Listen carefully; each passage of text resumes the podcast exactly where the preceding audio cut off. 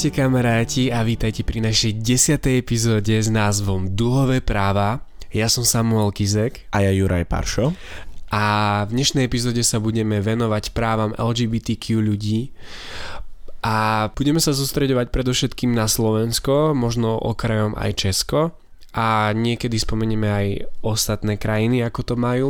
Slovensko ako krajina, čo sa týka duhových práv, má ešte veľa vecí čo doháňať pretože veľmi veľké obdobie, veľmi dlhé obdobie sme boli súčasťou Sovietskeho zväzu, kde homosexualita nebola dvakrát príjmaná a nebola spoločnosťou akceptovaná. Ale nebudeme predovšetkým zachádzať do politiky, pretože toto nie je mm, oblasť, ktorej sa aktívne venujeme, ale budeme sa predovšetkým venovať tým našim právam, ktoré máme na Slovensku a to, čo to pre nás znamená a čo by sme mali vedieť a ako to môžeme v budúcnosti ovplyvniť. Juri, ako Slovensko vníma LGBTQ ľudí, čo sa týka podpory a čo sa týka diskriminácie? Uh, pozrime sa na to zo svojich topánok. Uh, ty niečo máš rád a zároveň aj niečo nemáš rád. Niečo alebo niekoho nemusíš a máš na to svoje dôvody. Samozrejme, týmto nechcem obhajovať ľudí, uh, ktorí, sú, ktorí diskriminujú našu komunitu, ale tiež je dôležité sa na to pozrieť z toho uhla pohľadu, že majú na to svoje dôvody a z určitých dôvodov to vravia. Čo môžeme my ale ako komunita spraviť je to, že budeme viesť s nimi rozumný dialog a budeme sa im snažiť priblížiť ten náš svet, pretože mnohokrát toto ich stanovisko pochádza zo strachu a z nepochopenia našej kultúry, pretože naozaj tá naša kultúra je jedinečná a ako povedal aj Samko, vzhľadom na režim, ktorý vládol v našej krajine pred 30 rokmi, ľudia neboli navyknutí na to, čo západný svet. Na západe sa naša komunita formovala už dlhé roky, ba 10 ročia. Ja osobne si myslím, že vzhľadom na to, že sa naša krajina a demokracia ako taká vyvíja fakt len tých 30 rokov, máme stále ešte priestor na zlepšenie a sú veci, ktoré máme doháňať. Samozrejme, v tomto nám môže byť západný svet o, veľmi veľkou inšpiráciou, pretože už sú krajiny, kde je veľa vecí, čo sa týka našej komunity zlegalizovaných a je tam rovnoprávnosť v menšinách a ak počúva teraz tento podcast niekto, kto je diskriminovaný v práci alebo je diskriminovaný v škole kvôli svojej orientácii kvôli tomu, aký je, aký je jedinečný, to, čo ty môžeš urobiť pre seba aj pre to okolie, buď viesť s nimi o tom rozumný dialog a vysvetliť im svoje postoje, svoje názory, čo ti ale neodporúčam aj z vlastnej skúsenosti, nebuď na nich agresívny. Tí ľudia mnohokrát sú vystrašení a sami sú zúfali zo seba. Oni nevedia mnohokrát, čo robia a snažia sa e, svoje strachy zakryť týmto agresívnym správaním. Preto sa ty postal do, to, do tej pozície rozumnejšieho, vyspelejšieho človeka, ktorý im priblíži ten svet. Pretože povedzme si na rovinu, celý svet sa hýbe v nejakých ídoloch a každá z krajín si ide svojím spôsobom inšpiráciou a my sa tiež inšpirujeme západným svetom a veľmi dobre všetci vedia, že v západnom svete sú, e, je rovnoprávnosť menšín oveľa obľúbenejším pojmom a hlavne naozaj tá rovnoprávnosť tam je. Čo ty môžeš spraviť ako jednotlivec, ako dúhový človek môže spraviť to, že budeš podporovať aj e, členov komunity, ktorých poznáš. Ak poznáš niekoho, kto to má ťažšie, tak sa skús to s ním riešiť, ale neriešte to spormi, neriešte to hádkami, riešte to láskou a počúvajte sa navzájom e, toto je mnohokrát dôvodom hociakých sporov, ba dokonca až vojen, ktoré sú vo svete, pretože tá druhá strana alebo strany navzájom sa nechcú počúvať. Dôležité je, aby v tom dialogu, ktorú ktorý ty ako jednotlivec vedieš, bolo dohodnuté, že sa obe strany počúvate a chcete dostať nejaký produktívny výsledok. Ja osobne si myslím, že by nám veľmi pomohla trpezlivosť, chápavosť, láska, pokora, rešpekt a rozum. Ako som už rozprával o rovnoprávnosti na Slovensku. Čo to znamená, Samko, a aké právne zväzky existujú u nás na Slovensku v rámci duhových ľudí? U nás na Slovensku ako jednej z mála krajín Európskej únie nie sú povolené žiadne právne zväzky osôb rovnakého pohľavia. Čiže to znamená, ani sobáše, ani registrované partnerstva nie sú povolené, pretože v ústave je definované manželstvo ako jedinečný zväzok medzi mužom a ženou.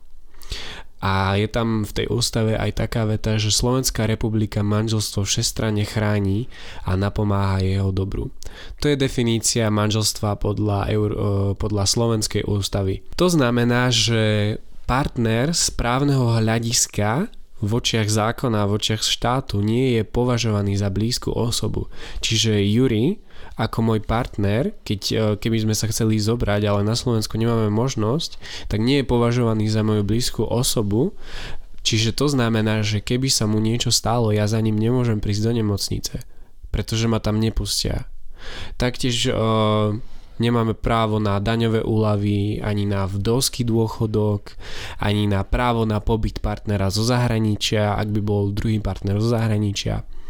Čiže právne zväzky nie sú len o tom, že ideme sa zobrať a sme šťastní a sme šťastní, že sme zobratí, ale je to aj o právach, ktoré tento zväzok ponúka a ktoré nadobudneš, ak si v právnom zväzku. Čo sa týka Európy, väčšina štátov umožňuje uh, právne zväzky rovnakého pohľavia, vrátane Česka. Um, Európu som myslel ako Európsku úniu, nie každý štát v Európe je súčasťou Európskej únie. Uh, iba 6 štátov z Európskej únie nepovolujú právne zväzky. Tým je Bulharsko, Rumunsko, Lotyšsko, Litva, Polsko a ešte naše Slovensko. S právnymi zväzkami ale aj dosť súvisí adopcia detí. Pokiaľ sa pár osôb rovnakého pohľavia, čiže homosexuálny pár chce zobrať tak možno chcú mať aj deti. A ako to je s adopciou detí, Juri? Urobil som si menší prieskum a mal som zaujímavé pohľady a dokliky, pretože teraz tu nejde, nebudem rozoberať len adopciu e, deťmi homosexuálmi, ale aj celkovo je v našej krajine veľmi veľký problém s adopciou, pretože náš adopčný proces a proces osvojovania dieťaťa je veľmi zdlhavý a veľmi byrokratický. Ako som čítal fora ľudí, ktoré naozaj mali vážny záujem si adoptovať dieťa, museli čakať rok, niekedy v niektorých mestách, mestách až roky, kým sa dostali k adopcii. V slovenskej legislatíve neexistuje priamo zákon, ktorý by zakázal homosexuálnemu páru si adoptovať dieťa. Samozrejme je tu vec, že o adopcii dieťaťa e, človekom, či už iba jedným človekom alebo párom, e, rozhoduje e, súd podľa miestnej príslušnosti a sudca. Vzhľadom na postrehy, ktoré som navnímal mnohokrát, aj to, aký padne verdikt roz, uh, hovorí o sudcovi, ktorý ten verdikt dáva. Ako bežný človek, či už by som chcel ja sám, alebo my spolu sámkom si adoptovať dieťa na Slovensku, museli by sme splniť určitý rad povinností, predložiť určité papiere, určité podklady o tom, že sme mentálne, fyzicky a zdravotne schopní osvojiť si dieťa a mať osvojenca. Toto sú odborné termíny, ktoré sa nachádzajú v našom adopčnom zákone. Čo je pre mňa ale zaujímavé, bolo to, že ja reálne nepoznám o Slovákoch, o, o homosexuálnom páre, o, ktorý by žil na Slovensku a mal by adoptované dieťa priamo zo Slovenska. Samozrejme, takýto pár môže existovať a ak nás náhodou takýto pár počúva, tak budem veľmi rád, keď nám napíše, aby sme mali aj my trošku prehľad o tom, ako to aktuálne funguje, pretože tiež je to pre nás nová téma vo svojej podstate. Ale čo som ja hľadal, tak som nenašiel páry, ktoré by to všetko mali zo Slovenska, že by obaja boli Slováci, dieťa by bol Slovák, Slovenka a bola by adopcia vykonaná na území Slovenskej republiky. Uh, Mnohokrát my ako ľudia máme tú tendenciu, keď sú určité neprávnosti v našom systéme, obviňovať za to vládu a politikov. Ja by som chcel ale zdôrazniť aj to, že mnohokrát do našich zákonov rozhodujeme my, naši spoluobčania a báš naši susedia, pretože žijeme v demokratickom štáte a demokracia má slúžiť ľudu. Nemajú ľudia slúžiť štátu. Politici sú iba našimi hovorcami našej verejnej mienky. Každý politik zastupuje svoju politickú stranu. Áno, ktorá má svoje preferencie, ale bez, poli- bez ľudí a bez nás, občanov, by tu tí politici neboli, pretože by nemali našu podporu. Demokracia je za- záložená primárne na nás, na laickej verejnosti a samozrejme demokracia, ktorá môže byť ba priam korupciou aj na sponzoroch, ale o tom potom. Dôležité je si uvedomiť to, že za to mnohokrát nemôže ani ten politik. Koľko politikov je v našej vláde, že sa naozaj snažia. Sú politické strany v našej vláde, ktoré chcú, aby sa naša komunita mala lepšie. Bohužiaľ, stoja im v tom určití ľudia a stojí im v tom aj dialog, lebo tí ľudia nechcú komunikovať. Čiže v preklade to znamená to, že nemôžu ani za to tí politici, akože áno, majú to v rukách, ale my ľudia sme si ich zvolili a my ľudia máme v rukách to, ako sa budeme mať. Čiže práve preto je dôležité, aby všetci šli voliť a aby všetci rozhodovali o tom, ako sa my ako štát budeme mať. Práve preto je aj uh, naše zákony sú odrazom našej uh, mentality ja by som povedal veľmi peknú vec, ktorú povedal Tomáš Garík Masaryk a to je, že úroveň demokracie určuje vzdelanosť na úroveň e, populácie daného národa a preto by bolo rozumné v každom momente, keď prichádza spor medzi ľudí, e, komunikovať o tom a navzájom sa edukovať, aby sa nám naozaj v našej krajine a v spoločnosti žilo lepšie. Sanko, prosím ťa, ako je to s darovaním krvi? Um, darovanie krvi je veľmi dôležitá téma, čo sa týka gejov a bisexuálov, mužov bisexuálov, pretože ak sme sexuálne aktívni počas posledných 12 mesiacov, my darovať krv nemôžeme. Heterosexuálnych ľudí sa to netýka, pretože oni očividne nemôžu dostať krvou pohlavné prenosné choroby, ale toto som povedal veľmi ironicky, pretože aj oni môžu dostať tieto choroby. Je to z toho dôvodu, že v 80. až 90. rokov bola epidémia AIDS veľmi rozšírená a z toho dôvodu možno aj vzniklo takéto presvedčenie alebo takéto zákony, takéto vyhlášky, že homosexuáli majú o dosť komplikovanejší proces, aby šli darovať krv. Pritom všetci veľmi dobre vieme, že krvi je veľmi málo a veľakrát by sa možno zachránili tisíce životov len tým, že by táto vyhláška bola zmiernená, alebo odstranená. V ostatných krajinách je to o mnoho menej napríklad v USA alebo v, v Veľkej Británii sú to 3 mesiace, pokiaľ uh, môžu mať uh, pohlavný styk homosexuáli.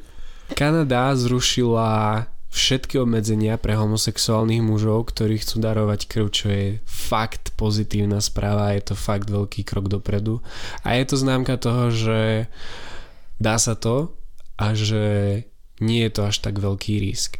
A Myslím si, že takým, takou prevenciou je testovanie samozrejme, že na AIDS, ale aby sa všetci dali testovať na AIDS, nie len homosexuáli, ale aj heterosexuáli, pretože tí taktiež môžu dostať AIDS, nielen homosexuáli.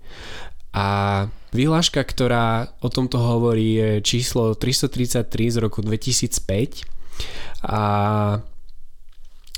je tam taká veta, že z odberu krvi sa vylúčujú natrvalo osoby, ktorých sexuálne správanie ich vystavuje vysokému riziku získania závažných infekčných ochorení prenášaných krvou. Čiže toto je tá vyhláška, ktorá hovorí, že homosexuáli a bisexuáli nemôžu darovať krv. Teda pokiaľ boli sexuálne aktívni počas 12 mesiacov. Čo sa týka HIV vírusu, v Európskej únii, tak my máme najmenšie výskyty tohto vírusu z celej Európskej únie. Pritom máme najprísnejšie pravidlá pre darovanie krvou homosexuálom. Čo je dosť tiež na zamyslenie a myslím si, že o tom sa tiež treba rozprávať, aby sa to dalo do povedomia a aby sa možno zachránili v budúcnosti aj nejaké životy, pretože nie jedenkrát som bol svetkom, kedy trebalo krv a jednoducho ten človek ju nedostal.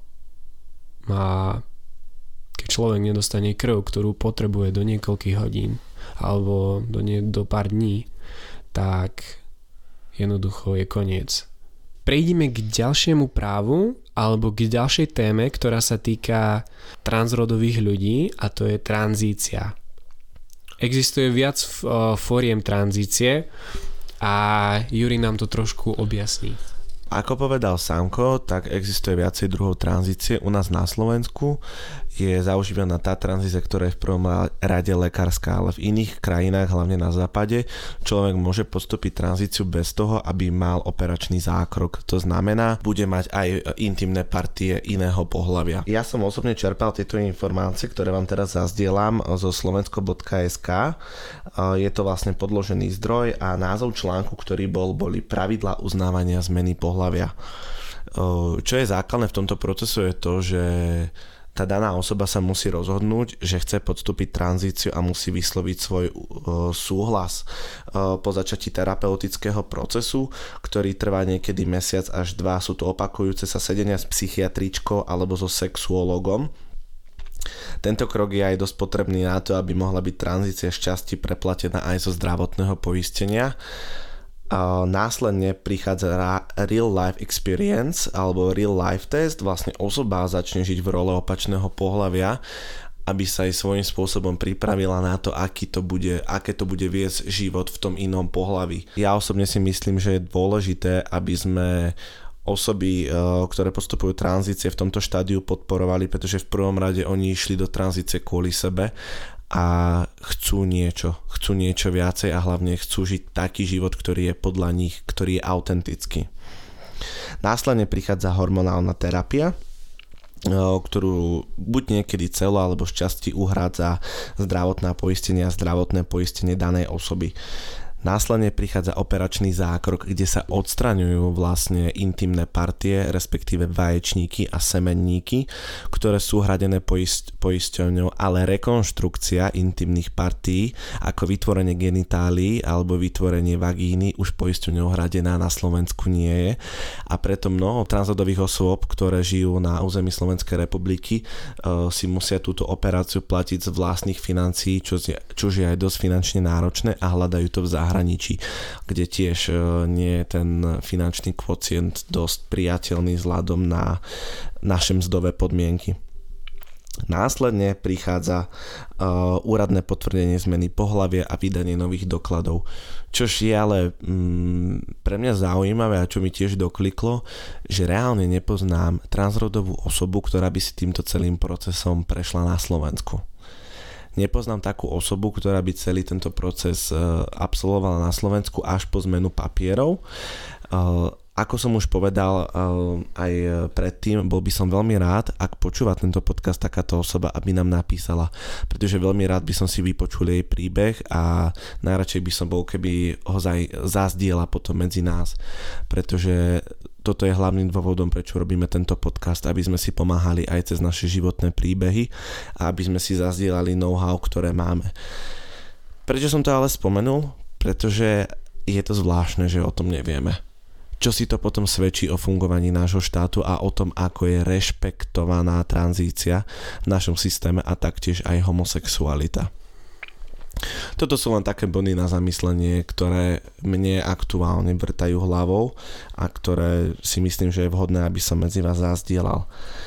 Keď už sa o tom rozprávame, aká je e, história našich dúhových práv? V staroveku bola homosexualita úplne bežná a totálne príjmaná. Dokonca v Grécku nemali ani pre homosexualitu pomenovanie. Takto čo sa týka homosexuálov gejov. Lesby boli v úzadí, pretože všetci vieme, že ženy boli v minulosti brané ako niečo menej a toto sa týka štátov ako Grécko, staroveka Mezopotámia, Rím, Egypt, egejské kultúry, Kréta. Už dokonca v v jednom z najstarších diel na svete, epos o Gilgamešovi, určite ste to brali na literatúre, berie sa to v prvom ročníku, a, kde bol Gilgameš ako hlavná postava a bol tam jeho priateľ Enkidu a mali spolu veľmi hlboké priateľstvo. To už je taká a, prvá zmienka možno homosexuality následne aj grécky bohovia ako Zeus a Apollón mali homosexuálne vzťahy, taktiež aj Achilles a Partokles Čo sa týka reálnych ľudí v Grécku, tak muži mali vzťahy s dospievajúcimi chlapcami, pretože bolo to vnímané ako taký edukačný vzťah, pretože tí dospelí muži nejakým spôsobom učili tých dospievajúcich chlapcov. Taktiež tam boli veľmi aj uh, sexuálne aktivity v tomto vzťahu, ale zároveň mali aj uh, normálne manželstva. Čiže tieto vzťahy prebiehali zároveň s tými heterosexuálnymi. Taktiež aj v Ríme neslavný císar Nero mal veľa svadieb s mladými mužmi, čo som napríklad ja vôbec nevedel. A v podstate starovek, čo sa týka homosexuality, tak tam to veľmi prekvitalo. Myslím, že aj jedna básnička, ktorá bola na ostrove Lesbos, ak sa nemýlim, tak bola lesba a od toho je odvo- odvodený aj názvov lesbien, lesba. Toto všetko sa ale zmenilo v roku 313, kedy bol Milánsky edikt v rímskej ríši a znamenal uh, slobodu vierovýznania pre všetky náboženstva, čiže aj pre kresťanstvo. Následne kresťanstvo prevzalo kontrolu nad všetkými náboženstvami a stalo sa dominantným náboženstvom rímskej ríši a potom Konštantín II zakázal homosexuálne vzťahy a zväzky, pretože to bolo proti Bohu. Potom nasleduje stredovek a tisícročné obdobie temná. Poďme už trošku ďalej. Za vlády Márie Terézie bola ešte stále homosexualita trestaná sťatím. Prvá krajina, ktorá dekriminalizovala homosexualita bola Francúzsko za vlády Napoleona Bonaparte. Počas druhej svetovej vojny boli homosexuáli prenasledovaní a zabíjani v koncentračných táboroch, takisto ako Židia a nenosili žlté hviezdy, ale nosili rúžové trojholníky. Čiže rúžové trojholníky sú pre homosexuálov rovnaké ako žlté hviezdy pre Židov a svetlo na konci tunela po týchto temných časoch znamenalo už vyškrtnutie homosexuality zo zoznamu duševných chorôb a to bolo pred 32 rokmi 17. maja 1990. Toto je veľmi stručná história, ako to bolo s homosexualitou a myslím si, že čo si máme z tohto zobrať je, že teraz žijeme v dokonalom období a myslím si, že máme také práva, aké sme nikdy v živote ešte nemali a ide to len a len k lepšiemu. Takže máme na čom stavať. Máme na čom stavať, takže nezúfajte, ak si myslíte, že sme v mm, bezvýchodiskovej situácii tu na Slovensku. OK, takže toto sme mali históriu duhových práv, duhových ľudí a ako to mali v minulosti. Čo sa týka Juri podujatí, ako to je u nás na Slovensku? Môžeme byť naozaj hrdí na to, že na Slovensku máme prajdy a že máme pochody za našu inakosť a jedinečnosť. Čo mne ale vždycky ide hlavou je to, ako sa mnoho z nás správa na týchto prajdoch. Položme si teraz ruku na srdce. S akým zámerom ideš na tento pride? ideš preto, aby si edukoval ľudí, ktorí sa na to pozerajú, ľudí, ktorí v tom nie sú zainteresovaní, aby si ich edukoval o tom, že naozaj láska je láska a to, že sa dvaja muži alebo dve ženy milujú je úplne OK. Alebo si ideš vyvenčiť svoje ego a ideš ich pohoršiť, zastrašiť svojim správaním. My sa mnohokrát čudujeme, že starí ľudia k nám majú postoje, aký majú. Otázka je, ako sa ale my chováme k starým ľuďom počas týchto eventov. Naozaj položíme si ruku na srdce. Ja osobne som sa ešte nezúčastnil Prideu ako takého. Ale ja už hej. Sámko áno. ja osobne, keď som mal možnosť, som si tak povedal, aj som si priznal, že nie som ešte pripravený na to tam stať, pretože som mal naozaj čo sebe spracovať. Mm-hmm a, a posledné roky boli prajdy zrušené. Kvôli covidu. Hej, kvôli covidu. A vždy ale keď som sa na to pozeral, na tie prajdy a prežíval som to s vami síce na diálku, mám mnohokrát ale zamrzelo správanie, ktoré sme častokrát mali počas týchto prajdov, pretože mnohokrát bola zbytočná agresia aj z našej strany a mnohokrát bola aj bezdôvodná. Samozrejme sú agresori na týchto prajdoch, sú tam ľudia, ktorí nám chcú robiť zle. Bohužiaľ, taký je svet. Otázka je ale, aké si zvolíme my stanovisko a či im budeme venovať pozornosť, alebo budeme naozaj my tí múdrejší, tí inteligentnejší a poviem im, že prepač, nejdem ti venovať pozornosť, idem ďalej. Napríklad, keď som bol ja na Pride v Prahe, tak um, boli tam pochody aj proti Prideu, samozrejme, to je vždy v rovnaký deň, ako Áno, na schvál. pochod pre rodinu sa tiež deje v Bratislave, keď hey, je Pride do pár ulic ďalej. Myslím, že majú Kotlebovci, nie? Sú súčasťou. OK, no a mm, tam na tom Pride jednoducho to je pochod, čiže doslova taký had a uh, potom tam bola tá skupina, ktorá, ktorý bol ten úplne opačný protest a bolo vidno, že sú z iné skupiny, oni boli všetci oblečení do čierneho a my sme boli celí duhoví a jednoducho oni boli obko- obkolesení uh, policajtmi a nadávali. A ja v tom prajde, ja som akože nereagoval som nejako, ale čo boli okolo mňa ľudia, tak len tak im len mávali a posielali im bosky, čo bolo doslova pre mňa také, že wow. Som si povedal, že veľmi sa mi to páčilo. Bolo to aj dôkazom toho, myslím, že my ako duhoví ľudia možno aj chápeme ich postoj a um, odpovedou na ich nenávisť je láska. Určite áno, láska je odpovedou na mnoho konfliktov a hlavne je to je na nás, ako chceme viesť budúcnosť, pretože ak my budeme opetovať údery tým našim agresorom, tak oni nám to zase vrátia. Ako náhle oni tam cítia agresiu alebo nenávisť, oni svoje konanie neukončia, pretože im to prináša pôžitok. Ale ukážme im my ako ľudia, ako mierumilovní a ľudia, ktorí milujú, ukážme im, aký vyšší benefit im dokáže doniesť láska a veďme s nimi naozaj rozumný dialog.